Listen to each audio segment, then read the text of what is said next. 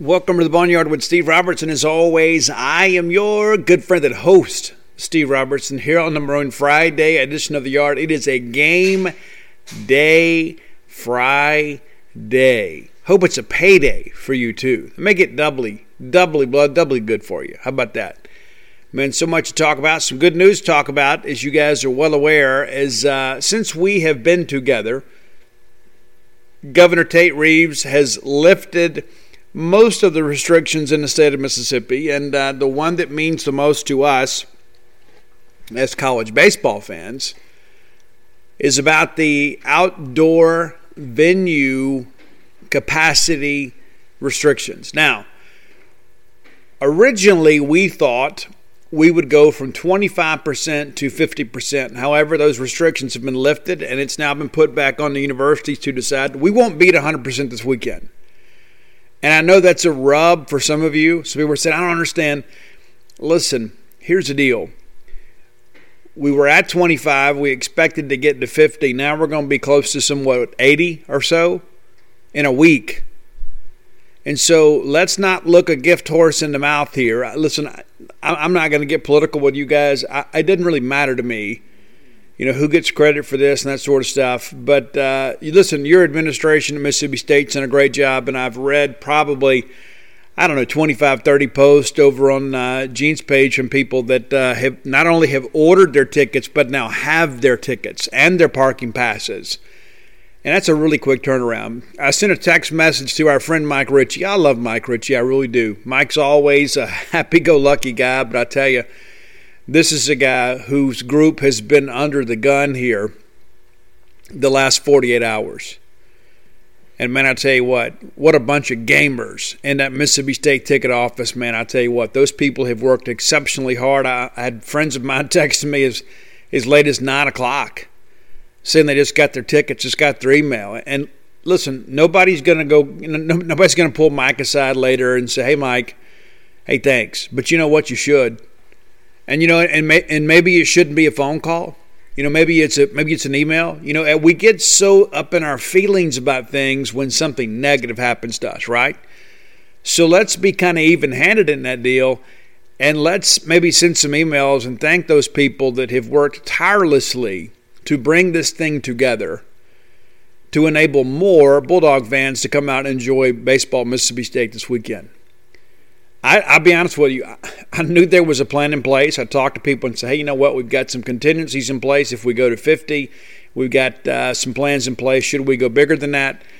I don't know that anybody fully expected us to go to no limitations on uh, on Tuesday or Wednesday, whatever day it was. It all runs together after a while. I don't know that anybody fully appreciated that. But the fact that, that our ticket office people have been able to kind of pivot here and do this for you. Because, you know, it had been really, really easy for your athletic department to say, you know what, hey, we don't know if we can pull it off in time for this weekend. We'll see you guys next weekend. They could have done that. They could have said, you know what, we got to reseat the whole thing, and it's going to be impossible to do such a short time. And as and as frustrating as that would have been, you kind of would have understood it a little bit. But that wasn't good enough for Mississippi State. wasn't good enough for John Cohen. wasn't good enough for Dr. Mark Keenum. It wasn't good enough for Mike Ritchie and his group. They have worked hard to make this thing happen. And it has been uh, easy to be critical at times. But I think now it's one of those days we look at and say, you know what? We got some people working really hard for us. We got a lot of people that worked hard to make sure that Mississippi State fans could be at Dudy Noble Field this weekend. I understand that uh, you know we had uh, you know what was it 2400 or something tickets sold? Last yeah I don't know the full number but somewhere around 24 2500 tickets sold and then hundreds of those tickets didn't get used. And many of you who wanted to be at the ball game were unable to get there and you would have said you know what? I I just want to be in the stadium. I don't even care. I love being at Dudy Noble Field. I do. There's probably nowhere else I'd rather be than Dudy Noble Field. It is something that I never take for granted you know, when I was a kid, we'd come up here and go to a ball game, which is you know it was it was rare, and it really was. More times than not, we'd go see Mississippi State play at Southern Miss. We'd see them play in Jackson. But it was such a treat to get up here. Many of my best memories of my childhood are coming to Mississippi State with my dad. And I know your children probably share that. Many of you probably have the same experience I do. And I'm so grateful. I'm so incredibly grateful uh, to Mike Ritchie and his group for pulling this thing together. And uh, I've had so many people that have said, you know what? You know, Steve, I never expected it to happen this quickly, but it has. And I'm so incredibly impressed. And so it's great for me to hear that, but I think it'd be nice for Mike Ritchie and his group or John Cohen, and those people to say, you know what? Hey, John, Mike, Dr. Keenum, thanks. Thank you. Thanks for working late on Wednesday and Thursday night to ensure that we could make this thing happen. Many of you have said, you know what, I got my email and I ordered my tickets and uh, yeah, I didn't know right away what was going to happen. I figured, you know, I wouldn't find out until late. And next thing you know, next thing you know, I get a text message say, you know what, Steve, I just got them. I just got them.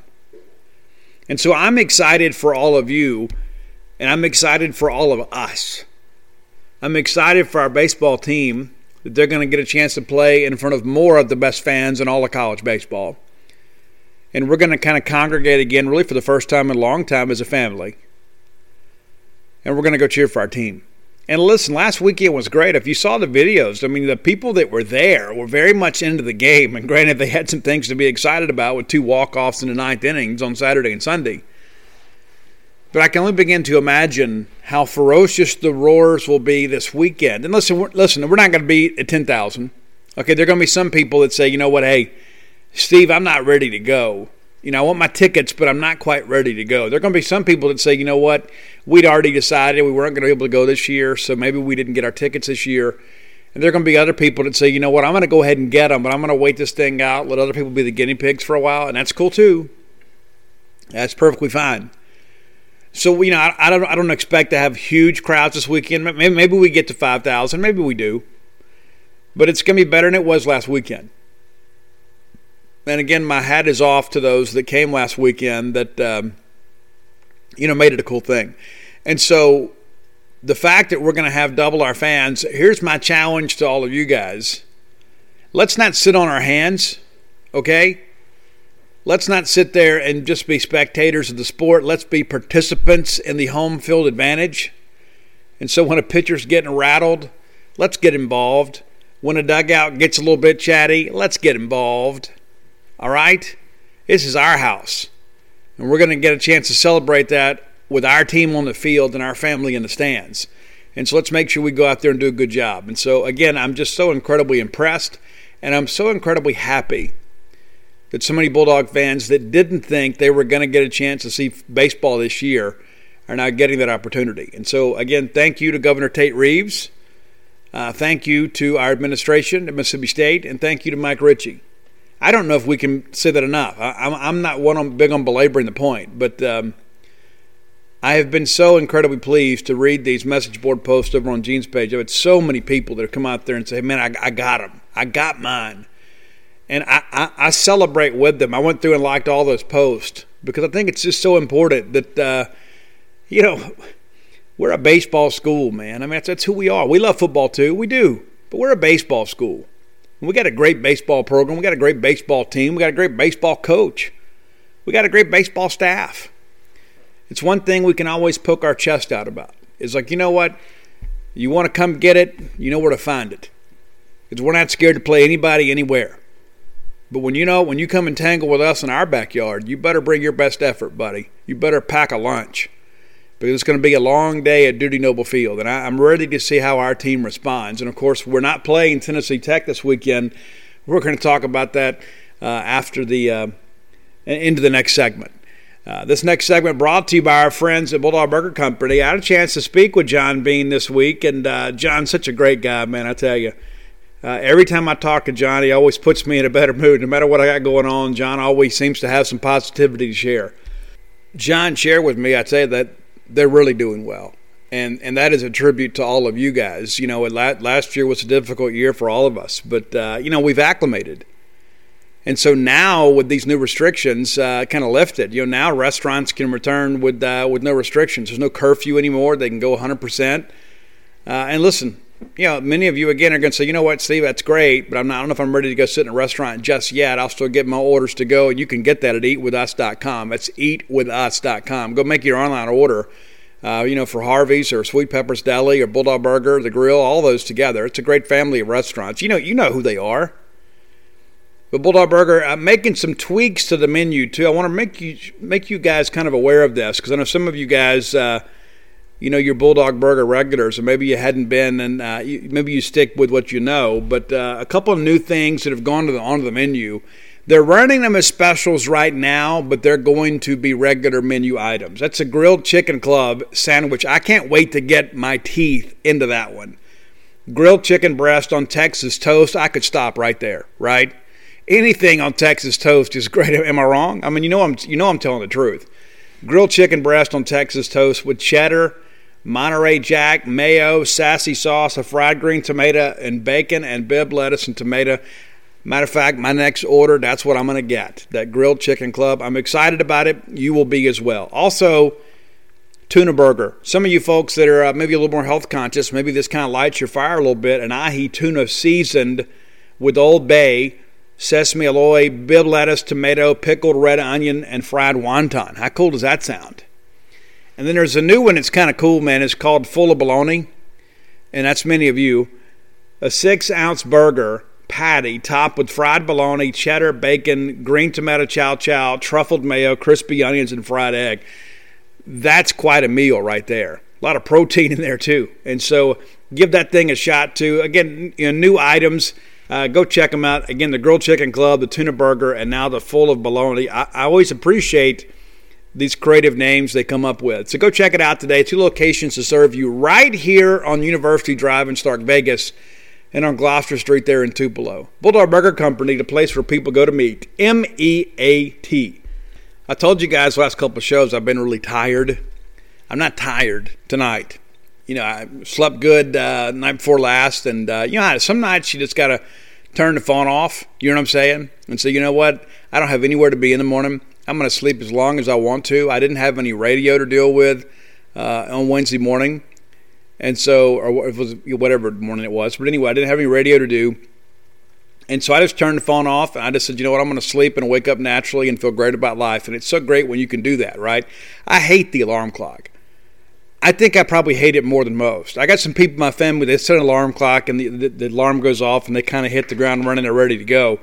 Uh, I hate the alarm clock. I hate waking up that way. Sometimes it's necessary, but uh, I got a good night's rest in and uh, woke up uh, to all these text messages and said, "Hey, hey, we're not playing Tennessee Tech this weekend. Uh, they've had to cancel due to COVID."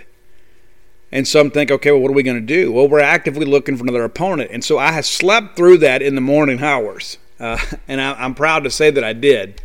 And so as I began to kind of get up to speed on that, a lot of discussion about Kent State. We've played Kent State before. We held a 2 0 record against the Golden Flashes, so it's not a long standing rivalry by any stretch of imagination. We've played a lot of other Mid American Conference teams uh, more than we have uh, Kent State. And so I began to kind of chase the story and said, okay, what's going on? Where are we? A lot of people said, well, you know, we believe it's going to happen. We're not sure yet. And so, you know, I'm just, I don't really apologize for who I am. I've got no reason to do so. But I got on the phone and I called Kent State. And I spoke to their, uh, their SID up there and I said, hey, listen, I cover Mississippi State baseball for a living. I understand you guys are headed down here. Oh, yeah, Steve, we are. Matter of fact, we're getting on a bus at 7 o'clock in the morning. And I'm, I'm sure you're working on a story. We're going to go meet and tell our team here at 2.30 our time, 1.30 your time. Do you mind holding your story until then? Because we'd love to be able to tell our kids ourselves and be able to share that excitement with them that we're going down there to play Dudy, no- at Dudy Noble Field. And so I agreed to do it. Got my confirmation quote, put a story together – began to do some research, and Kent State's a team that uh, has got a couple of pitchers like in the top 200 uh, MLB prospects. I mean, so these are some guys that are going to bring it a little bit, and they're all listen. They're going to start three right-handers, uh, which helps us considering you know how dominant our, our left-handed lineup can be. But how incredible it is that all this kind of comes to pass so quickly. And so on Thursday, I had a chance to speak to both John Cohen and Chris Lemonis about how it all kind of came together. Now, to hear John tell it, yeah, this was Chris. You know, Chris got on the phone and made some things happen. And uh, I get on the phone with Chris, and Chris is like, you know, I give a lot of credit to our administration for kind of backing us up here and helping us thing, helping us pull this off. And let's be honest, there may have been some other schools out there that wouldn't have taken the steps we did. Uh, Coach Lemonis tells me that we went from knowing tech, Tennessee Tech was out to having an agreement in place with Kent State in 45 minutes. And that John Cohen was you know kind of the, behind that too and saying, "Hey, let's get it done. Let's let's get the deal done." And as Chris says, listen, we want to play baseball here at Mississippi State. We want to play baseball. We're committed to playing baseball. Our administration is committed to playing baseball. And uh, Kent State, those guys up there, uh, and Fox Hall have relationships with that staff up there. And so, you know, they get on the phone and say, hey, listen, we'd love to get you down here. And listen, how often does Kent State get a chance to come play down here at Dudy Noble Field? Well, they don't. That's what makes this thing so interesting. And uh, so the Golden Flashes got up at the crack of dawn on Thursday morning. They boarded a bus at 7 a.m. Eastern Time. And then the, the bus ride itself, you know, with no stops, is over 13 hours. And so they were going to stop for dinner and they were going to stop for lunch and that sort of stuff. And, uh, you know, so you're probably talking, you know, leaving at 7 a.m., you gain an hour coming back, right, coming across the, uh, the time zone there. But still, they didn't get there until, uh, you know, Thursday evening late. That's a long bus ride for anybody. And I'm sure they were happy to make it after finding out that their series against West Virginia had been uh, canceled. That was a two and a half hour bus ride. Well, that gets canceled, and you have a chance to go down here and play at the greatest ballpark in all college baseball. Now, they may, may have regretted that decision, you know, about halfway here. But now that they're here and they've had a chance, I guess, to go tour the facilities and kind of get some BP and kind of look around and see what we have here, this is going to be a once in a lifetime type experience for a lot of these players. And so I'm eager to see what they do, but I'm also, you know, I'm I hope they have a great season, and uh, but not this weekend. You know, we're looking to go out there and win three. Uh, all due respect to uh, the Golden Flashes, but you know, talking to Coach Lemonis, he kind of explained how it all happens, and I wrote an article about that on Gene's page yesterday for free. You can go read that, but uh, you know, when people are looking for games, it's pretty easy to find them. You know, they have this uh, email distribution uh, list, and they, they, can go in there and look and see, you know, who's got games, and that's kind of the COVID cancellation world of which we live right now. You know, you've got all this contact tracing, and in some respects, it's going to it's going to impact the SEC title chase. I'm just go ahead and tell you right now. It might happen to us. It might happen to somebody else but you're going to have some people, and we've we've had some pitchers that missed Arlington because of some COVID stuff. And much of that contact tracing, right? And then you know, it's not as simple of, and, and, and let me make sure I preface this point by saying, you know, there are a lot of people out there that are dealing with a lot of things more serious than us and a guy missing a start. And so I'm not trying to belittle that at all. I'm not trying to be insensitive. There are a lot of people that have underlying health conditions. This thing is very, very dangerous you know, but college age kids for the most part have been able to kind of bounce back and go through that. But when you miss 10 days, when you miss 10 days of team activities, and then you got to go start a baseball game, you know, it's a couple days after you get reinstated, that's a difficult draw for anybody. And so there's this whole ramp up, too. You know, you got to get guys back, you got to get them in condition, you got to get them in game shape, you got to get them ready to play. And so guys, when they get back out there, may not be at their best. And so when you begin to think about that in the grand scheme of things, what if there's a big series between Vanderbilt and Florida and one of those two teams finds out, you know, the Thursday before they get on the bus to go make that trip that they're going to be missing a couple of their weekend starters. That's going to make a difference in how the series plays out. That's going to make a difference in how the SEC race plays out. And so this is going to be a week to week deal. You know, we thought it kind of played havoc with football and it did, it could be an even bigger deal for baseball. I mean, it really could. And I don't know of any starting quarterbacks in our league that missed any games due to COVID. There may have been some nationally. As a matter of fact, I'm pretty sure there were. It's a much different deal with us uh, when it comes to baseball. You know, because let's say, for an example, that we have one starting pitcher uh, or one relief pitcher that gets COVID, and then everybody that's been in contact with him becomes a contact tracer and then they have to sit out for 10 days. And so you can see how that can be a really, really challenging situation. And so that's what kind of what happened with Tennessee Tech. Tennessee Tech went won a ball game at North Alabama, got COVID tests back, and they had some issues and had to cancel. Now, I'm sure if it's a conference series, they'll figure it out. You know, may have to go out there and throw some freshmen or some, you know, God forbid, some walk ons. But, uh, yeah, imagine if it's a conference game, you're not going to have that same flexibility to cancel. But Tennessee Tech has to cancel, and so we end up getting the team that just swept them in Kent State. So it's a better RPI game for us. You know, I'm told when it's all said and done in the end, when we get ready to have our resume reviewed by the NCAA Tournament Selection Committee, chances are that Tennessee Tech RPI is going to be somewhere around 200. That Kent State RPI is probably going to be somewhere around 80. They're in the 20s right now. Not that RPI means anything at this point, but um, you know that's a better RPI situation for us because Tennessee Tech is not very good. Yeah, it'd have been three wins for us, but let's say we can go pick up two to three wins this weekend against a team that's going to have an RPI, uh, you know, under 100 rather than one that's going to be over 200. That's a much better situation for Mississippi State. The Kent State RPI is up because of uh, West Virginia. Or excuse me, who did they play? Virginia Tech. Yeah, they played Virginia Tech, and then Virginia Tech took two out of three from Miami. And so I think Virginia Tech's RPI is like two. And again, that you know, an RPI in March and 50 cents to get you a cup of coffee at the truck stop. It doesn't mean a whole lot. But when we get to May and we're starting to kind of you know, hopefully play our way into a national seat or a host hosting site situation, we're going to be glad that we had a better RPI opportunity. You know, at, at the end of the day, we've been happy to play anybody because we just want to play baseball, but we're getting a chance to get you know a better RPI draw, and so that works in our favor as well. And again, it's going to be a week to week deal. You know, we're going, we're never going to know from one week to next. You know, uh, is the schedule going to hold?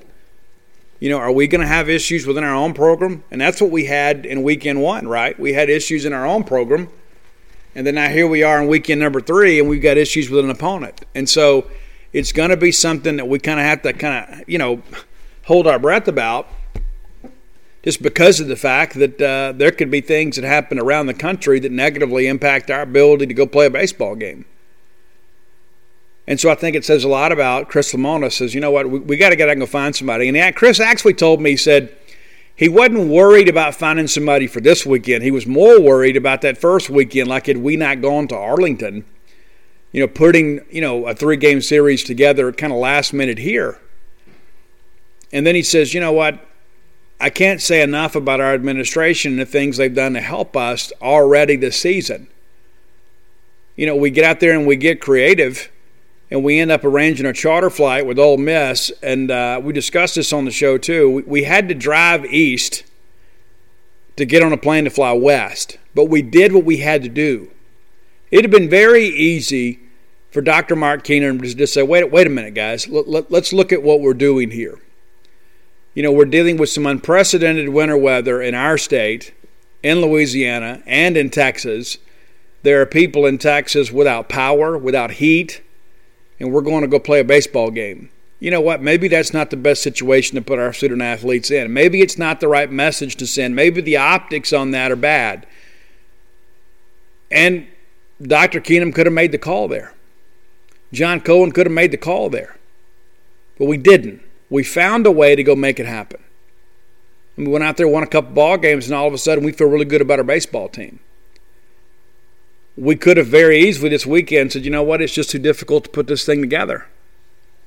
But instead, once Chris Lemonis says, hey, listen, I talked to this coach at Kent State, and listen, they're interested in coming to play, and then all of a sudden, John Cohen and then the CFO people and lawyers all get involved, and we get a contract done. And all of it happens in under an hour. While Chris is on his way to Pearl, we get it done. It's incredible to think about that. And it takes a team, it does.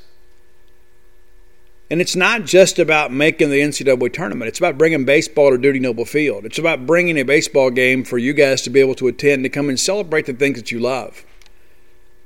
Those are the things that get lost sometimes. It's so easy to get caught up in the negativity of life. It really is. You know, we lose a ball game, we're ready to fire everybody and bulldoze the campus. But what about when something great happens? What about when the chips are down and there's some adversity and we find a way to make things happen? Do we do enough to praise that? I don't know that we do. Do we do enough to really recognize that? I don't know that we do. You know, there's some people out there that no matter what Mississippi State does, they're going to find fault in what we do. And I always say, you know, with those people, what, what, why do we need Ole Miss fans and we have some of our own that act that way? I mean, goodness. It's crazy to me. Really, it really is. But uh, we're going to play baseball. We're excited about it. And you should be as well. And it should be a good series. I, will be honest with you. I, I, thought those Tennessee Tech games are going to be blowouts. I thought we would they'd come in here and we'd probably put up double digit runs. I don't expect that to be the case for Kent State. I think we got to get in that bullpen, make some things happen. They've got uh, again three right-handers. A couple of those guys expected to be drafted. So you know we're going to have to get in there and play. But I do like the righty on lefty matchup for us. I think that really favors us. We can throw that left-handed lineup out there, which I think is our better lineup.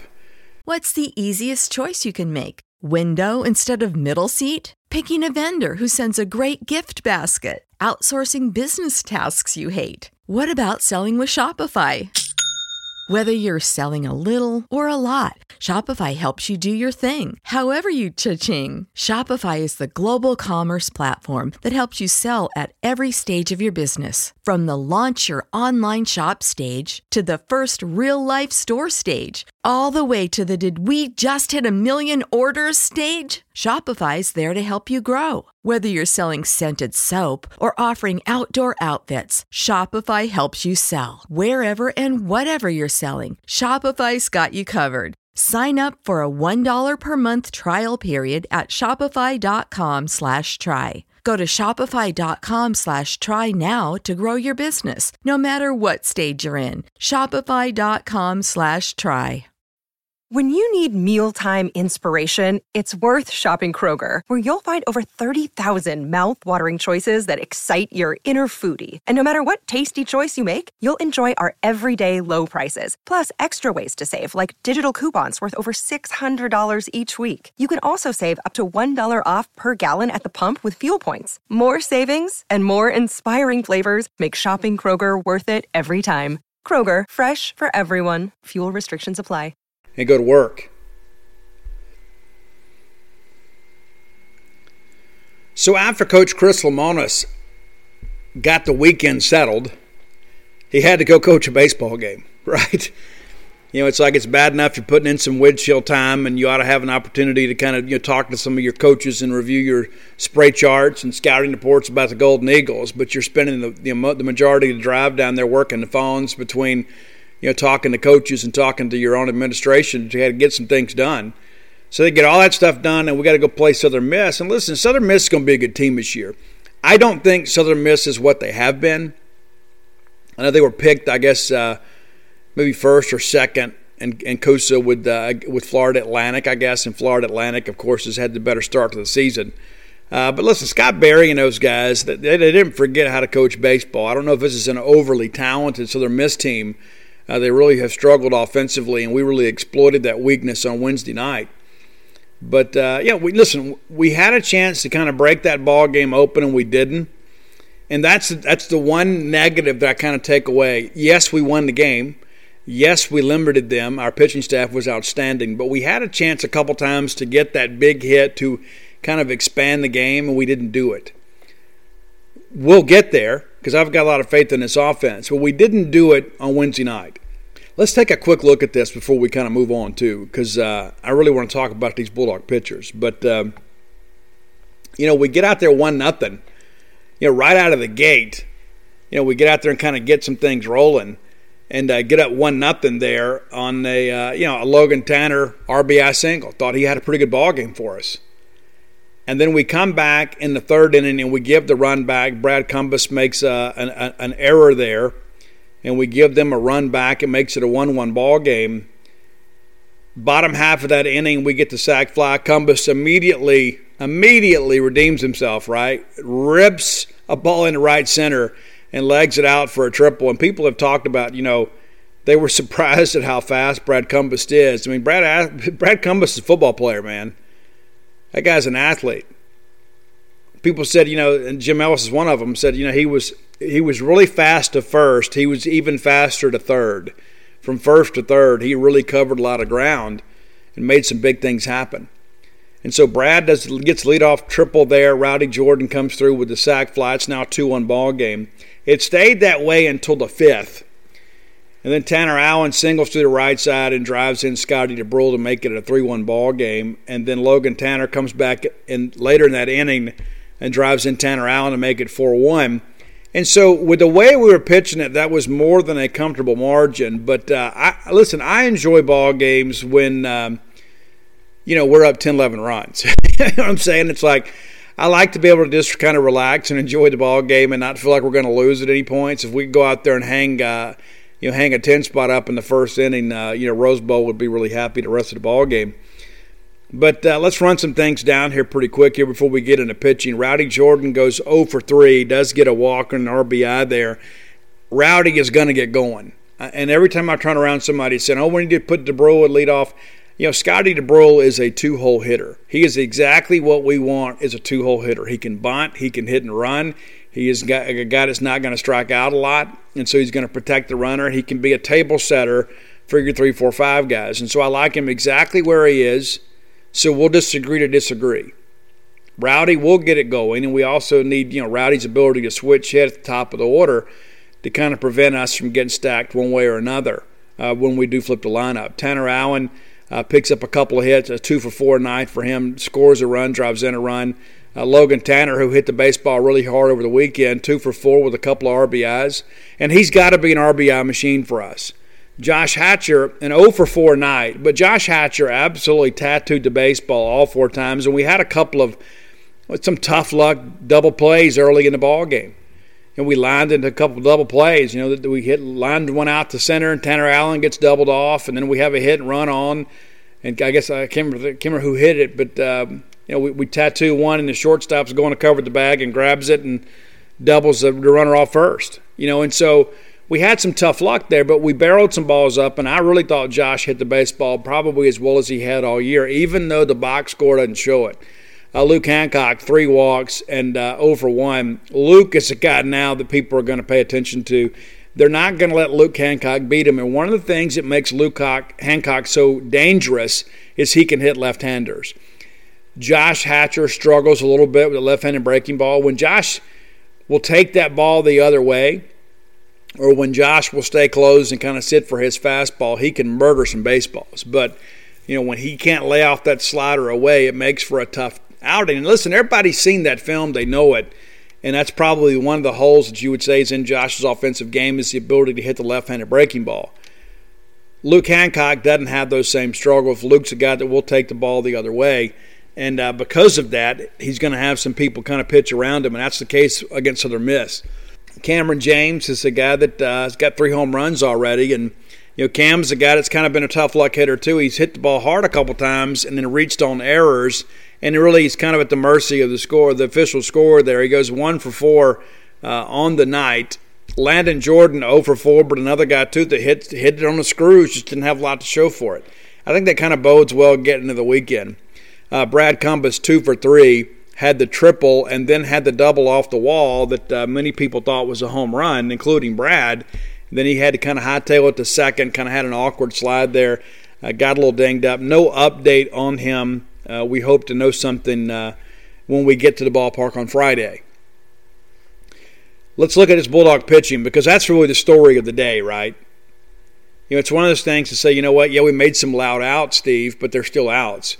Well, we got a lot of quiet outs against Southern Miss from a pitching standpoint. Houston Harding, absolutely outstanding. I had a chance to visit with Houston this summer down in Meridian uh, during a summer league game, and, and we talked a little bit about that, about how he felt that his best pitch was his changeup because he could throw his changeup in fastball counts. It is basically a tunnel pitch for him he throws it in the same arm slot with the same arm speed, and it just really trusts the grip a little bit. And so, if you're in a fastball count and you're expecting that, you know, 89 to 91 mile an hour fastball, and he drops in a 78, 79 mile an hour changeup, you're going to look really silly. He had it working for him uh, against Southern Miss, and uh, really only had the one inning where he had any real issues there and uh, did have the one run scored against him. They did give an earned run and then charge Cumbest with the throwing error there. But Houston Harding goes five innings, allows just two hits, uh, one run, one walk, nine strikeouts. That dog will hunt right there. Uh, the wild pitch was also instrumental in getting that runner to third. Uh, he faced 19 hitters and had three flyouts, three groundouts, 88 uh, pitches, and if I'm not mistaken, 63 of those were for strikes. And so, if we're going to go out there and pound the strike zone and be able to change speeds, we're going to get a lot of people out, and we're going to let a lot of people get themselves out. I think Houston Harding has shown that guy belongs here. He absolutely belongs here. And that first start of the year, he kind of gets thrown to the wolves, right? Finds out about an hour before game time, hey, you got the bump today. That's when we had the late scratch of Bednar with the Houston Harding out there. Uh, I believe he's around 50% strike ratio of the pitches he threw up there. He got out there and competed, just didn't have his best stuff. And that's part of the thing, too. Pitchers are kind of funny like that. You know, you kind of need that day or so to kind of mentally prepare and go through your mental reps and all the things you need to do. But all of a sudden, you show up at a ballpark and, like, hey, you got to go today. So I think we saw more of who Houston Harding really is against Southern Miss. That's the Houston Harding that I saw this summer. That's the Houston Harding that beat Texas Tech last year in Biloxi. And then we bring in Preston Johnson to make his Bulldog debut. We have heard about Preston Johnson regularly uh, for the last few months. He said he's going to be a big part of the bullpen. Well, then he misses about two weeks, comes in, makes his Bulldog debut. One of the better debuts that we have seen in recent years. We had a chance to speak to Preston in postgame and he admitted, I was nervous in the bullpen. I was nervous during warmups. And then when the catcher threw it down, I said, you know what? Let them know that I belong here. Let them know. Let them know, Big Preston. So Preston goes two innings pitch, allows one hit, six Ks, one walk, faces eight hitters, and uh, 35 pitches. And absolutely made them look silly with the slider and the change. There's a lot of guys that can come out there that can throw hard that don't know how to pitch. Preston Johnson knows how to pitch. You know, Frank Montgomery told me a while back over lunch that one of the worst things that ever happened in college baseball was a radar gun because everybody wants to throw hard. And listen, that's one of the things that MLB teams are looking for guys that can bring the heat.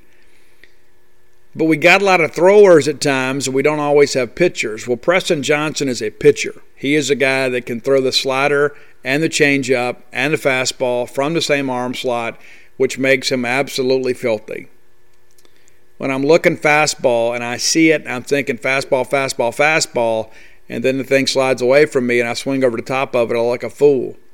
And then the next time I'm up there thinking it's a fastball count, and he can drop that change in there on me for a strike. And that's the thing, too. If you can't land your breaking stuff for a strike, everybody's going to sit dead red fastball. And these are SEC caliber hitters. And so they see 95, 96 all the time. It's, it's not the novelty to them that it, it maybe it is to the casual fan you know, anybody can get out there, you know, you get the pitching machine set up and you know, set that thing at 95 miles an hour, and eventually you're going to get your timing down. You're going to be able to sting that. But it's so hard to do that when it looks like you're going to get the fastball and you get that, you know, 20 mile an hour differential, right? You get that guy that's throwing 95 and come back and drop a 78 mile an hour changeup on you in the exact same spot. It makes life a little bit more difficult. And that's who Preston Johnson is. This is a kid that can really pitch, and you need to be excited about him. He's going to be that guy that helps kind of bridge the game along, and that's what made that Houston Harding deal so special. He goes five innings, turns the uh, second half of the game over to the bullpen, and then Preston Johnson gets a couple of innings. Cam, Cameron Tullar comes in and gets an inning, and he had a, a difficult outing out there in Arlington. And some of that wasn't his own fault. You know, there were some times I, I thought he got squeezed a little bit, and we didn't always play the best defense behind him but he has a uh, you know a perfect inning of relief. Goes out there, punches out two guys, uh, retires three hitters on 11 pitches, gets a ground out and two strikeouts. And a couple of those pitches that he missed with, he had eight strikes out of 11 pitches, and a couple of those were set up. So those were you know balls that we threw out of his zone trying to get a hitter to chase. And that's kind of indicative of what we want to do as a pitching staff. As we go out there, we want to pepper the strike zone. We want to get soft contact. We want to make you hit the pitch. We don't want to sit there and walk people. And that's been the thing that's kind of plagued us early on is we've had a lot of walks and a lot of hit by pitches. And then we get out there on Wednesday night and eliminate most of that. And so again, a good confidence building outing for Cameron Tullar. And then Stone Simmons comes in and uh, you know works the ninth and uh, gets a save. He does walk a guy, but strikes out the side. Does it all with 18 pitches. Very efficient effort by the Bulldogs. 152 pitches thrown, all told. Faced 34 hitters. That's it. had three flyouts and four groundouts, and, and the bullpen had one groundout. That's it. We go four innings, and, and, and just think about this for a second here. So we go four innings. All right, that's 12 outs, right? Well, 11 of those outs came by the way of strikeout. You had one guy that flew out. That's it. So once Harding got out of the game, Southern Miss couldn't put the ball in play. And that's the thing you get so excited about is it's easiest. Well, you know, uh, one guy had a really good day, but you trot four different guys out there, and every guy's throwing just as good as the guy before him. You're going to win that ball game. And you know what? You might not get that timely hit. You may not get that game that gives you the hit that gives you a little separation. But when they can't hit the baseball, they can't score. When we don't issue them full passes, then they don't they don't have the benefit of scoring the run without a hit. Southern Miss had three hits in the ball game. Three. Two of those came against Houston Harding. So three Bulldog relievers combined to give up one hit and two walks. That's it. Give up three hits, walk three, strike out 20. 19 years to the day since we had our last 20 strikeout game. Now, you don't expect that every night, but we got a ton of swings and misses. That's the thing you go back and look at. It's one thing to get the called strike and be able to kind of fool the guy. But, you know, when you got guys out on their front foot thinking fastball and you're able to change speeds a little bit, and even if they do put it in play, there's not going to be much to it. It's going to be an easy play on the defense. And listen, we're still not playing great defensive baseball. We're not. But we'll get there. We'll get there. But I'm excited about the effort. For the first time this year, I really felt like Mississippi State pitching lived up to its billing. That, now, that's not to say Landon Sims hadn't been outstanding. He has been. And I don't know if you guys noticed, I looked this up earlier today. Mississippi State currently third in the country in Ks per nine inning with 13.9. Ole Miss second at 14. And then uh, Lehigh number one, but they only played two ball games. So I don't know if we can really count them. So State and Ole Miss both pitching, kind of getting it done. Now I think you know when you begin to look at quality competition here in the, in the last week, week 10 to 10 days, State has played better teams uh, than Ole Miss has. But, uh, you know, it's, it's hard to argue against, you know, their success. I think that number will come down. I was a little surprised that Ole Miss had done as well as they did. Then I went back and looked and saw who all they played since they left Arlington. But, uh, you know, those are going to be some interesting ball games. Thankfully, we get them at our place. But again, Mississippi State pitching, at least on Wednesday night, was absolutely dominant. And that's what we've been expecting. And as I said on Bo Bounds' show, too, it's like all of this preseason talk is not just hype. It's not just somebody trying to sell tickets. It's not somebody, you know, in the sports information department at Mississippi State saying, hey, can you guys do us a solid and say our pitching staff's really good? The reason you heard so much talk about Mississippi State's pitching staff being so good is because Mississippi State's pitching staff is really good. It's not something that's made up. And I, and I, read the stuff on message boards. Well, I went ahead and believed the hype. Hey, when it comes to this pitching staff, you should believe the hype. We've had 21 pitchers pitch already. And there are three more that we've expected to pitch that hadn't pitched yet, including one of our weekend starters in Will Bednar, one of our top middle relievers in Parker Stinnett, one of our young freshmen that we are really excited about in Cade Smith. And so those are three guys right there we expected to have big roles that hadn't even pitched yet. So that's probably going to be you're going to have 24 guys see action this year more than likely, unless we just go ahead and decide to redshirt somebody. But you know, it's an embarrassment of riches. You remember a few years ago when Andy Cannizaro was the coach, we ended up having three position players win baseball games for us as pitchers. Jake Mangum, of course, uh, became our Sunday starter, won a couple ball games. Cole Gordon is a guy that hadn't pitched in forever, made himself a pitcher, won a ball game. Brant Blaylock won an overtime, excuse me, an extra inning game against Alabama. We had three position players, like we're some travel team baseball team from Rankin County, getting out there and just you know bringing in somebody from the outfield to come pitch a game for us. And now we've got 21 different pitchers that have gone, and majority of those guys have put in big innings. And so, yeah, is it right to be excited about Mississippi State pitching? You're doggone right it is. These guys can really bring it. And every time I turn around, there's somebody else walking out there in their Bulldog debut throwing 95 96. And then to keep people off that fastball, they're able to throw a big wipeout breaking ball, or they're able to change speeds.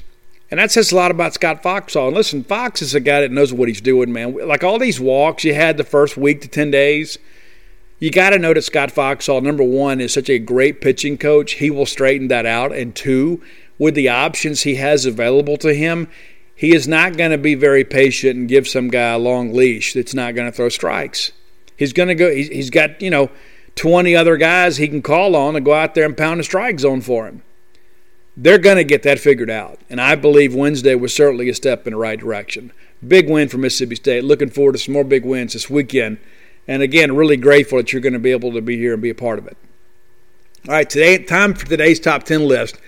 We're also going to do a baseball theme today. It's going to be different. It's not the walk-ups. It's not it's not a rap thing, I can promise you. As always, the top 10 list brought to you by Dr. Robert Yarber. Dr. Robert Yarber, part of a great, great group of physicians called the ENT Physicians of North Mississippi. If you're a person that has struggled with these sinus headaches, you know, it just seems like, well, you know, this time of year I always just kind of get the crud. I've always got this chronic allergies. See, listen, you're just treating the symptoms rather than addressing the problem. Well, let Dr. Yarborough help you. Two locations to serve you uh, right here at 910 Stark Road in Starkville and any surgical procedure that's required is going to be done at OCH, so he's supporting the county hospital. If you're in Tupelo, 618 Pegram Drive there in Tupelo, one number will get you to both locations. All right? So pay attention to what we're saying here. Our pause the show, grab pen and paper. It's time to put that suffering to an end once and for all. 662 844 6513. Again, that's 662 844 6513. Dr. Robert Yarbrough, known him a long time. Great guy, great physician, do a great job for you. And rather than having to have these annual sinus pressure problems and all this pain under your eyes and stuff, let's just get it handled. It, it doesn't make life any easier to live if you suffer through it. So give Dr. Yarbrough a call. Again, that's 662 844 6513. So we're going to do a baseball thing today and I thank my friend Sumner Davis for the recommendation. Sumner Davis, a legendary youth soccer coach here in Starkville. Uh, I've been around Sumner several times, coached out there myself several times, and, I, and my, my, my goal is uh, once my youngest child graduates high school, I plan to go coach youth soccer again because I love coaching youth soccer. I really do. I have a good time out there. I enjoy teaching the game. I enjoy being out there on the pitch. And uh, so, Sumner, go ahead and get ready. I'm coming. But Sumner called me and said, Hey, listen, I was just riding around this beautiful spring day and thinking about being out at Dudy Noble Field. And we talked about pregame and how much fun it is to go watch pregame. And we talked about, you know, what, what are your some of your favorite songs that kind of let you know you're at the ballpark? You know what I'm saying? Like kind of your favorite Dudy Noble songs, not walk ups, but just, you know, songs they play, you know, as you're kind of walking around the venue and kind of selling into the left field lounge and having a good day. And so these are my top 10 Dudy Noble Field songs. And I'll, I'll, be honest with you, and Roy agrees with me, this is one of the best lists we put together. And so if you're going to be driving to Starkville today or Saturday or Sunday, let me encourage you grab this list off Spotify and it'll get you in the Dudy Noble Field mood. How about that? So here we go. Top 10 Dudy Noble Field baseball, pregame, whatever, warm up songs, whatever you want. Let's just say atmosphere songs. Number 10, and we're going back a ways here. I don't even think they play this one anymore, but it is a really cool song. It is called The Greatest by Kenny Rogers, about a young baseball player. Great baseball song. If you're unfamiliar with it, go listen to it. I am the greatest. Number nine, they play this one at Dudy Noble now. And I don't know if we pick it or just somebody has it on a playlist somewhere. But anytime I hear it on the radio, it reminds me of being out there in the summertime, and I always think about my buddy Chad Dacus out there in that glorious beard out there in uh, in right center, and it's caught up in you by 38 Special. Chad and I, we get on the Rockbot app and we vote for each other's tunes. Chad's a great guy, and uh, many of you voted for him to win that beard contest, and I think he like won some beard oil or something, but it was really about the pride of the thing. But caught up in you by 38 Special. Number eight and this is one that a lot of people have covered. I don't know that many of you know the story behind this song, so I'm going to share a little bit with you before we move along here. The name of the song is Wagon Wheel. And you know it, you know, Rock Me Mama Like a Wagon Wheel, and maybe you know the Darius Rucker version best. I don't think that's the best version. I decided on this list to go with the Old Crow Medicine Show. I think their version is the best. And so the genesis of this song is that Bob Dylan wrote the kind of the bridge, and it was an unreleased track, and it was somebody had found it on a bootleg. He had played it live, and then the good old boys from the Old Crow Medicine Show wrote the verses. And uh, it's kind of a goofy video there out there on YouTube, but I, I love that version of the song. Darius Rucker's version is great too. I just like Old Crow Medicine Shows a little bit better. So again, that's Wagon Wheel. Uh, number seven, this goes back to the Ron Polk days. Back when we used to take infield, we would play Sweet Georgia Brown by the uh, the brother by Brother Bones, and um, that's for most of you know that as the theme song to the Harlem Globetrotters, and that's exactly what it was. But that's what Polk had for pregame, and uh, that's when I hear that song. It doesn't remind me of the Globetrotters. It reminds me of coming to Dudy Noble Field and watching, you know, that great 1989 team take infield and that song playing in the background. The number six song on the list, we used to play this all the time. And I would really like to have a conversation with whoever decided that we would stop playing this one because it's, it's really a silly decision. And it's Omaha by the Counting Crows. Listen, that's our destination every year. Goodness, we've got an Omaha club, we've got an Omaha room. Why can't we play Omaha by the Counting Crows anymore? That is college baseball. That's our destination every year. That's our goal every single year is to get to Omaha and win it. But for some reason, we decided to stop playing that song. And I mentioned that to some people here a while back, and they looked at me like I was from outer space. And listen, I understand that I don't look like the typical Mississippian. But the fact that somebody doesn't know the song Omaha from Counting Crows and you're involved with college baseball, I have to kind of question things a little bit. So if you're listening, we got to bring that back. We have to start playing Omaha by the Counting Crows uh, at Dudy Noble Field. Put it. It needs to be on the game day pre, uh, every, the playlist every single day. It has to be. You got to listen. You got some cover songs out there. You got people. You know, listen. Erase that stuff and let's get back to the real college baseball stuff. Number five, and this is one that we do play at Dudy Noble Field, and I love it. It's the boys are back in town from Thin Lizzy.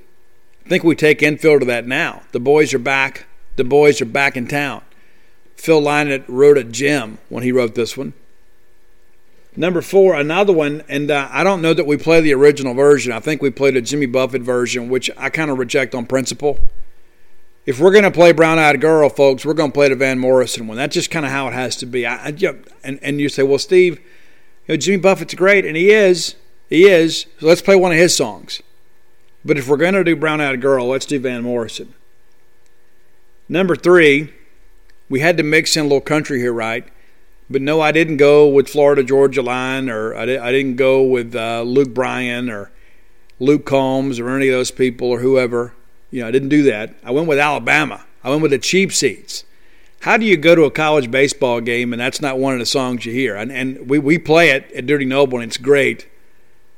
Number two, another one that we play it's Glory Days by Bruce Springsteen. And uh, listen, it's a great song. It's on the Born in the USA album. Probably the best song on that album, outside of maybe the title track. And there's a bunch of hits on there. You know, The Dance in the Dark and I'm on Fire. Um, I think, what was it? Uh, Cover Me is on there too. But uh, yeah, it's a great album. But uh, Glory Days is one of those songs that still stands up today. There are a lot of those songs that were kind of part of, of an era and maybe they don't hold up as well. But Glory Days is one. If you go to a college baseball stadium, you're going to hear that song, and as well you should. But number one, it's John Fogerty center field, right? I mean, put me in, coach. I'm ready to play. I mean, that's it, it is a staple of college baseball, and I'm so glad that we play it. Most of these songs, obviously, are on the playlist now, but I've got a burr in the saddle about that Omaha thing. I really do. I, I really, really do. I remember being out there watching us play in uh, the regionals. I won't remember. I don't remember what year it was, and uh, we were winning a ball game. And next thing you know, they started playing that song during a pitching change, and it was like chills just filled the room. Because everybody thought, you know what, this is really fixing to happen for us. We're really fixing to go to Omaha again. And so, if you're listening, let's fix that. Let's fix it. If you're unfamiliar with the song, it's available on iTunes. Great, great song, Omaha by the Counting Crows. That's a top 10 list. If you have an idea for the top 10 list, reach out, let me know. I've had a couple people reach out. I said, hey, listen, I may do that on Friday. I didn't do it. So I, worked this one in uh, for Sumner Davis.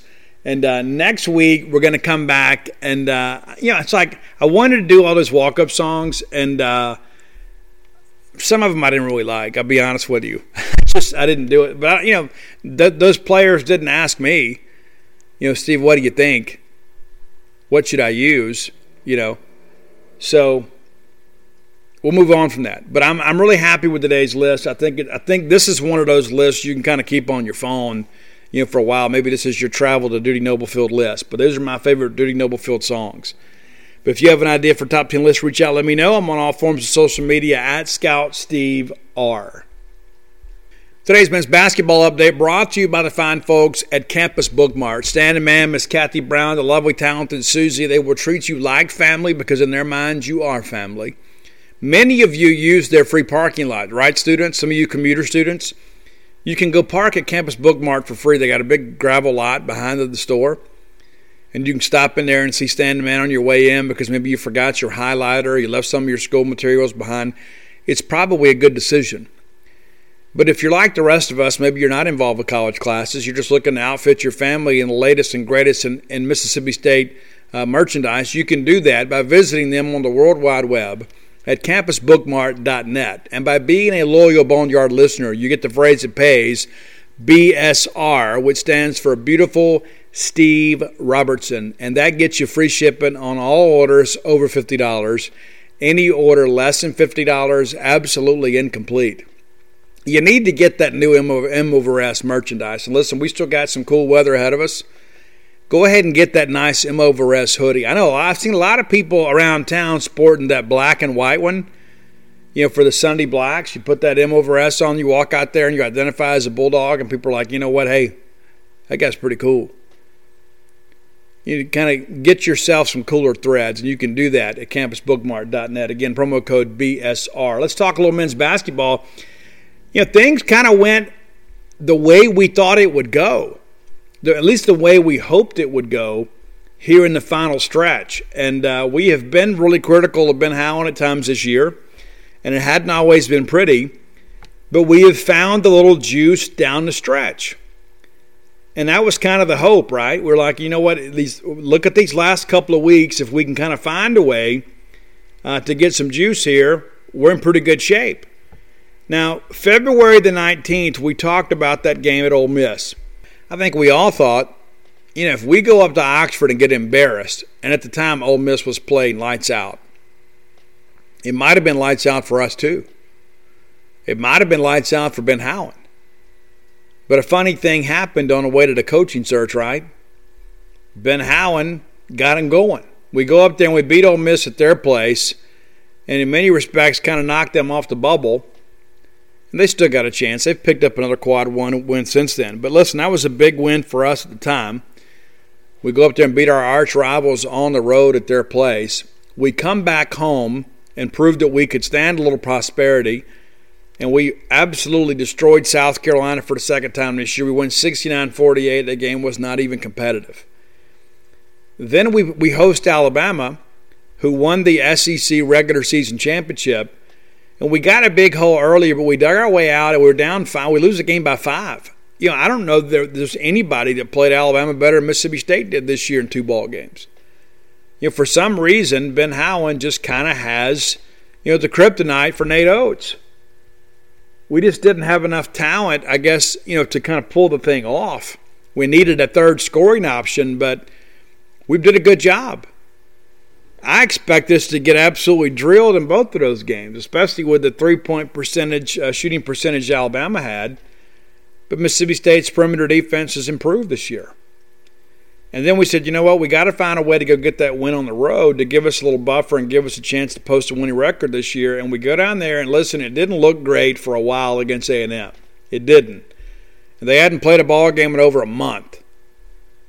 We all knew that, talked about it on the show. I was like, really, there's no way we should lose this basketball game. And then it was for a while there, it seemed like we might. We're down 33 29 at the break. We respond and outscore them by 10 in the second half to win 63 57. Iverson Molinar, your leading scorer, with 18 points. DJ Stewart comes in with 14 and 38 minutes of action. He also knocked down four of nine from the three point line. Both of them pull down five rebounds, and they both stay out of foul trouble. We still got a little bit better. We got to get more assists from our point guard. We got to find a way to get other people involved, and that, that's all part of that maturation process. We were outstanding on the defensive end, and uh, I give Tolu Smith and Abdul Ado a lot of credit for that. Uh, Tolu, eight points for him, six rebounds, and he had the five assists. When do you see your big man? When do you see your power forward out there dishing? Goes to show you this guy's a team player. Abdul will do uh, 27 minutes of action four of five from the floor, pulled down six boards, scored eight points, and just one personal foul. When Abdul Ado stays out of foul trouble and he can play without fouling, Mississippi State typically has a pretty good night because he is such a alter of shots. He is a guy that protects that rim and doesn't allow easy baskets on a regularity. Um, Deivon Smith comes off the bench, seven points, and also pulled down eight rebounds. Man, what an active guard he is on rebounding. It seems like every time that he gets minutes, this is the guy that gets to the basket. And, and he's one of the smaller players on the, on the floor, but he's explosive. We go 3 of 12 from the free throw line, which is abysmal. We go 8 of 19 from the three point line, which is decent. We go 26 of 49 from the floor. So we shoot 53%, 25% from the free throw line and you begin to look at this 32 points in the paint for us, and you look at the flip side for them, wasn't quite as good for them. 24 points in the paint. They have 21 points off of our turnovers, and we had a ton. We scored three off of theirs. We get 10 6 chance points, second chance points, pardon me. They get six. They get 16 fast break points to our three. We get 13 off the bench. They get 25. And it's like you begin to look at this thing and you say, wait a minute, how did we win? How did we win? I've said many times on this show that good coaching wins you close games and bad coaching loses you close games. And so let's give Ben Howland some credit. You know, we didn't go out there and play exceptionally well, but he kind of willed this team, you know, to a win. You start looking at these numbers, it's absolutely ridiculous. We had 17 turnovers. 17 turnovers in the game. Uh, Texas A&M had four. So we didn't force turnovers. We committed a bunch of them and then we still found a way to win the game. Uh, it's just incredible to kind of look at that. They had nine steals, we had two. I mean, it's like you begin to look at this and say, okay, well, you know, Steve, was there any statistical category that we actually led in? I was like, yeah, we had eight blocks, they had one. And we had more points. And that's what matters most. When you start getting caught up in the minutiae of that stuff, sometimes you lose sight of what really matters most. And so let's give Ben Howland some credit. It's not always pretty. But you know, I don't always need the style points. I just need some wins. And uh, we've gotten three in the last four games. We got a chance to get another one this Saturday on the road at Auburn. That's a winnable game, especially considering how well that we've played on the road, and there, there is no appreciable home court advantage any longer, right? There's no crowds there that can kind of give you lift. And let's look at this Auburn team here real quickly, and we'll, we will get into that you know, next week we have an opportunity, hopefully, to win this ball game. But they're 12 and 14 on the year. We're 14 and 12. Um, they have not played exceptionally well, but they have played well enough to win more times than not. Uh, they they get blasted at LSU, 104 to 80. They lose to Florida 74-57. They come back, beat Tennessee 77-72. Uh, get beat by a dozen from out from from Alabama. But this rough stretch was kind of predated by some games that were all within, you know, 10 points. And so this is a team that's capable of playing well. They haven't played well as of late. And so this is a winnable game for us. And here's the thing, too. If we win this basketball game, we are guaranteed to have a winning season. Absolutely guaranteed. No matter what happens in the SEC tournament, we are guaranteed to have a winning season. Now let's go back in hindsight a little bit here. Let's remember the discussions that we had at the beginning of the year. We said, you know what, if we could end up with a winning season and be around 500 in the conference, we would consider this year a win. We're 14 and 12, and we're 8 and 9 in SEC. So you win that ball game on Saturday, you're going to finish exactly 500 in the league, and you're going to be 15 and 12, and you can't lose more than one game in the SEC tournament. And as difficult as it's been at times, and at times you look at it and it's so incredibly frustrating. I think in hindsight, you begin to look back and you take a deep breath. And you're like, you know what? We were playing our best basketball at the end of the year. We got better as the year went on, and we were able to salvage something of the year. We're able to post a winning record and be 500 in the league this year, considering that we lost seven players, including four starters, off the roster a year ago. I think you got to be honest with yourself and say, you know what? As boring as this half court offense is at times, it might be all we're capable of running with the available talent until some of these younger guys kind of come around. And we know we expect Derek Fountain and Deivon Smith to be a big part of things moving forward. We expect Cam Matthews to play a little bit more. But I'm not going to sit here and tell you I'm pleased with the year, but I would say that we had probably met expectations. You win that ball game at Auburn on Saturday I don't think you can look back and say, you know, too many things critical about this team. You, there are some individual games you can go through and say, you know what, we should have won this one, should have won that one, and it's true. But they're peaking at the right time. Now, I have no aspirations about making an NCAA tournament or winning the SEC tournament. But I think, you know, listen, I have tried to be as honest and forthright about this men's basketball team throughout the year. And when the chips have been down late, Ben Howland and his team have answered the call. They have. I don't think you can look at any of these games the last two weeks and say, you know what, they weren't ready to play. They found a way to win. Didn't play well against A&M, found a way to win. Shouldn't have been in the ball game with Alabama and nearly won the game. That's just the reality of the deal. Of the deal. I mean, let's call it for what it is. And listen, I know Ben Howland is a convenient punching bag, and I listen, I've taken some shots myself. But when we're winning, you know, how can we continue to be negative about that? And you say, well, you know, Steve, I don't like the style of play. And you know what? I don't either. I don't either. But I'd rather win ugly than lose pretty. I just want to win. That's what I want to do. I want to win. And again, if we can post a winning record this year in basketball after all that we've gone through, and then we can kind of keep the roster together, think it bodes well for next year. Then all of a sudden we get back over to 20 win plateau and probably into the NCAA tournament.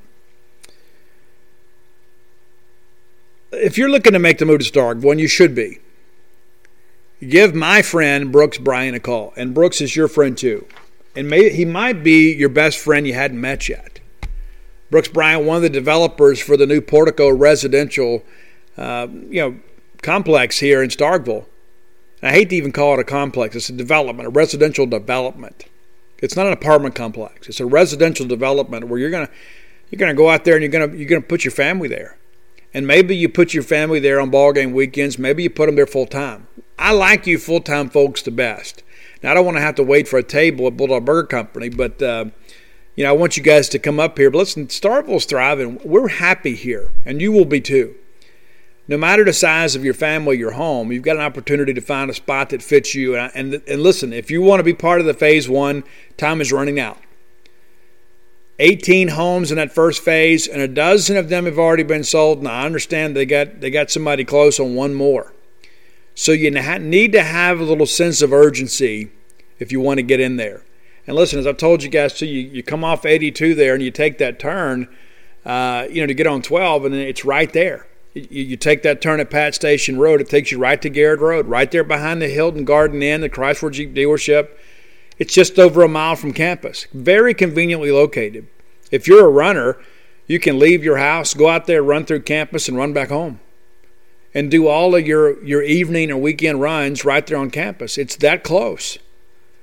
Easy access to 25, easy access to 82, any anywhere you want to get. But you know, you want to be right here by the action, right? And I've shared with you guys too, for you guys that are unfamiliar with that area, you're right here by that brand new neighborhood market Walmart. It's great. So you don't have to go take the bypass and go around to the big Walmart, you know, maybe once a week. If you just need to go by and get supper, it's right there. It's right there. And that's where everybody's building, right there. You should too give our friend Brooks a call. He'll, he'll probably got some good stories to tell you about some baseball stuff. I'm a baseball guy. I love talking to Brooks. And, um, you know, he's just one of those guys, too. He, he has such a, a good memory about things. You know, he remembers details like all good ball players do. They can tell you counts and pitches and, you know, that sort of stuff and who spit where, that kind of stuff. Brooks will fill you in all of that, too, but he'll, he'll also help you make your move to Starkville whether it be an investment property or, or your primary residence, Brooks is the guy to call. The number 601 416 8075. Again, that's Brooks Bryan 601 416 8075. All right, let's talk a little bit about uh, some women's basketball and then we'll do some recruiting and get on out of here today. You guys have been getting your money's worth from me, I'll promise you that, here as of late. These longer shows, uh, and you're getting them much earlier in the day. But uh, the women uh, the season, in many respects, is probably ended. There is still an outside shot that they get an at-large bid because there a lot of those automatic qualifiers are not going to ring this year because there were several leagues that didn't play basketball this year. Now, with Ole Miss beating Arkansas, that really complicates matters for Mississippi State. And if we had beaten LSU and then the chalk held and Arkansas beat Ole Miss, I think we could say we're probably in. At this point, I think we need some help. And many of you are saying, you know what, Steve, I don't even want to go to the tournament. Listen, I do. Even if we go one and done, you know, I want to keep the streak going. And many of you are like, Steve, I'm just so tired of the disappointment. And, and I get it. Nikki McCray-Penson is going to be back next year, barring something completely unforeseen. It's been some real challenges this year. It has not been a fun year. It has not been a fun year for women's basketball. And that's been the real rub, hadn't it? It's one of those things that we've all taken such great pride – in our women's basketball team. And all of a sudden, it's like we realize, wait a minute, this thing is going away on us, so we're not ready for that to happen. You know, there we were on the threshold of greatness, playing for national championships, and then uh, now here we are, you know, kind of sweating this thing out to have an opportunity to uh, to make the NCAA tournament. You know, you know, we're used to hosting, and now we're just hoping to make the field. Now, I'm going to run down the schedule here for you, too. You remember early in the year, there were some things that popped up early in the year, and people were like, wait a minute. You know, we, we beat Jackson State by 30, but it really wasn't what we expected. And you say, well, it's the first game, new system. So we kind of excused that. Then we blasted UNO 106 51. We said, okay, now we're rolling. And then we lost that game at South Florida. And a lot of people then were like, wait a minute we're not supposed to lose that ball game even on the road. And we kind of excused it and said, well, you know, it's been a weird year. You have the Southern Miss game canceled. We come back home. We beat Troy 103 76. So we're 3 and 1, and we beat Southern 79 55. Probably a game we should have won 100 or more.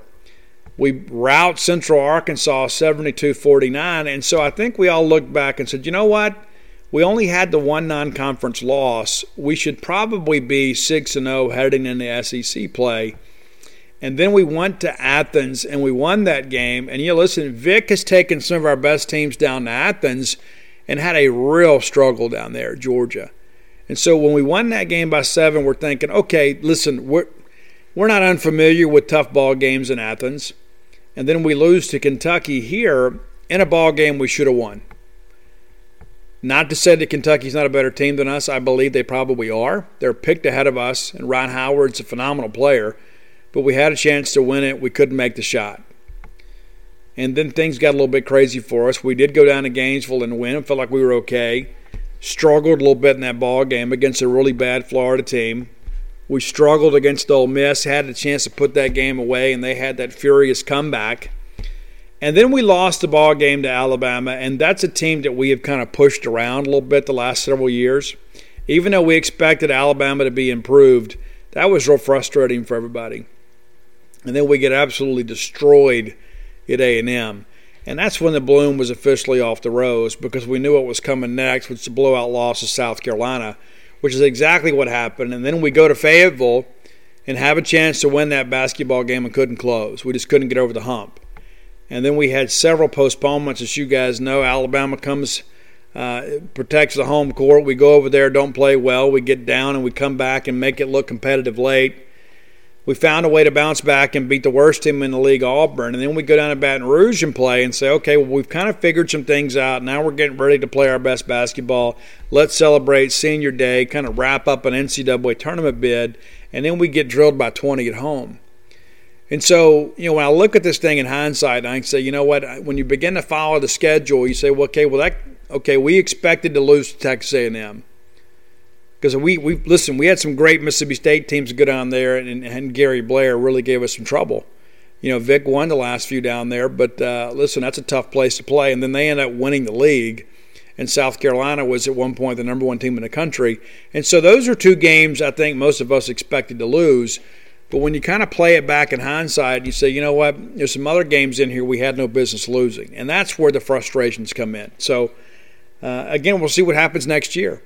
You know, and let me go ahead and prepare you again. We're going to have players leave. We're going to have players leave, and some of that's going to be for the betterment of the program. And I'll leave it at that. Let's talk a little bit of recruiting before we get out of here. So, a lot of people say, you know what, Steve, uh, who's the next commitment? That's probably the most common question that I get. Who is the next commitment, and, and who's the quarterback we want? You know, Tanner Bailey, of course, is uh, right there near the top and is being recruited as a priority. Uh, Mike Leach doesn't offer a ton of quarterbacks early, and part of that's because he kind of handpicks his guy. And so he's been on Tanner Bailey. I understand they've spoken, uh, I guess, three times this week two to three times this week. And so when the head man is speaking that regularly with a quarterback prospect, you, you got to kind of understand he's a priority. And listen, there's been some discussions about, you know, with South Carolina, and somebody crystal balled him with South Carolina, and I'm not being negative about anybody that puts a crystal ball pick in. Some of you guys take that stuff way too seriously. But a guy puts a crystal ball pick in with a moderate confidence level, and everybody loses their mind. It's like, well, wait a minute we thought we were getting that kid. So do they have information that we don't? And so I get on the phone, talk to them, and I kind of find out that it's really kind of an educated guess. And it's really kind of a hopeful guess. They don't really know anything. They're just kind of hoping he goes to South Carolina. I hadn't put a crystal ball pick in yet for you know, for Tanner Bailey. And for those of you that don't don't subscribe to Gene's page, you, you certainly should. But what I'm talking about, crystal ball is basically what, how we project a player to sign. And so I go in and pick and say, I think this kid's going to this school, that school, whatever. And so we had some controversy with that because the South Carolina uh, publisher put in a pick that he was going to go to South Carolina, and all of our people on Gene's page got upset. And then Gene puts a crystal ball pick in for Mississippi State, and all the South Carolina people get upset. And here's what that tells me: is that neither side knows what's going to happen. I've said that on the message board all week. They don't know, and we don't know because the kid doesn't know. He took visits to Oregon and now South Carolina this week. And, uh, and then some people say, well, you guys didn't know. Yeah, we only reported it two weeks ago that he was going to be visiting those schools soon. And so everybody needs to take a deep breath here. I'm not going to sit here and tell you that Mississippi State's going to get Tanner Bailey. I will tell you that State's in much better shape than people are willing to give State credit for.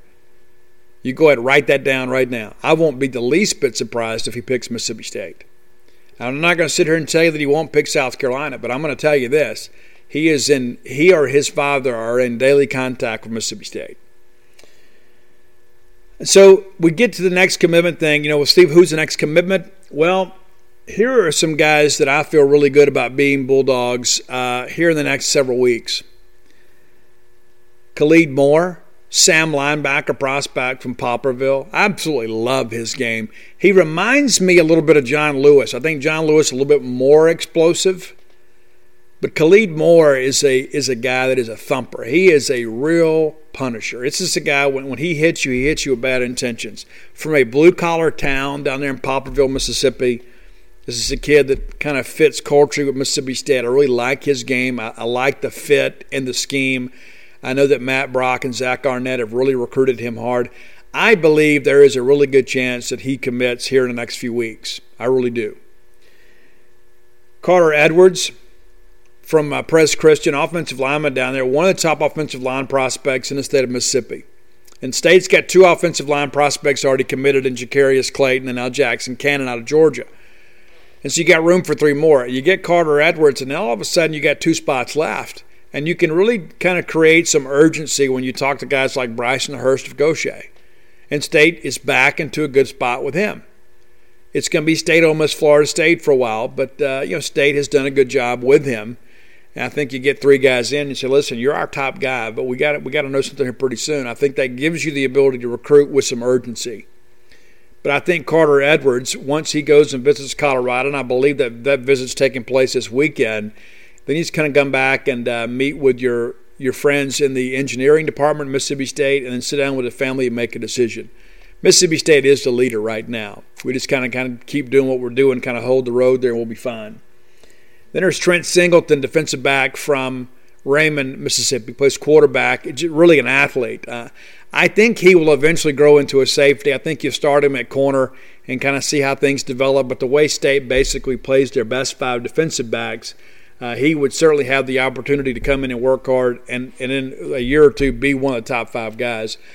So if I had to pick the next commitment, I'll you it's one of those three kids from Mississippi Khalid Morris, Carter Edwards, and then Trent Singleton. And and here's the rub and all that. I expect all three of those guys to commit to Mississippi State sooner rather than later.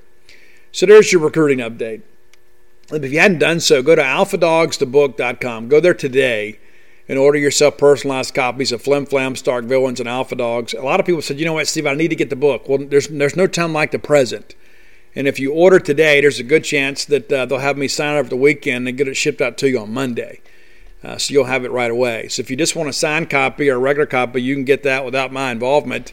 I've already signed, uh, you know, a few thousand books already. And so if you want something personalized, I'll put whatever you want there. A lot of people say, you know what, Steve, I'd like to get this from my dad. He's a big Bulldog fan. Well, let's put a personal note in there. You know, for me, I'm happy to do it. There's no additional charge for that. Again, go to alphadogsthebook.com. And if you're looking for Stark Villains gear, and you should be, I love the Stark Villains gear. I absolutely do. I love the way that cover came out, and I love all that gear. Go to starkvillains.com. You get t-shirt and hoodies, and you can rep the brand wherever you go, and let everybody know where you stand. You can get the Stark Villains stuff in maroon and white, black and white, or uh, any number of the school colors in the surrounding areas. Well, I did it again. I went an hour and 20 minutes, and so I guess you guys are getting used to that. I can't promise you that all the time uh, but enjoyed today's show. There's been so much more to talk about. Once we get into baseball, we'll probably shorten the show back up just a little bit as basketball ends. But uh, I'm excited about where this thing is headed I look forward to you guys being here with us this weekend. It's going to be glorious weather. It's going to be great baseball. And uh, Bulldogs will hopefully go out and win the series for us and uh, stay in the top five. And you never know. What if we sweep and Arkansas loses? How cool would it be to go number one again? Not that you know early season polls mean a whole lot, but uh, if they're going to have one, we might as well be at the top of it. Until next time, let's all live our lives in a way we'll make more friends than enemies, and people can see a difference in the way we live.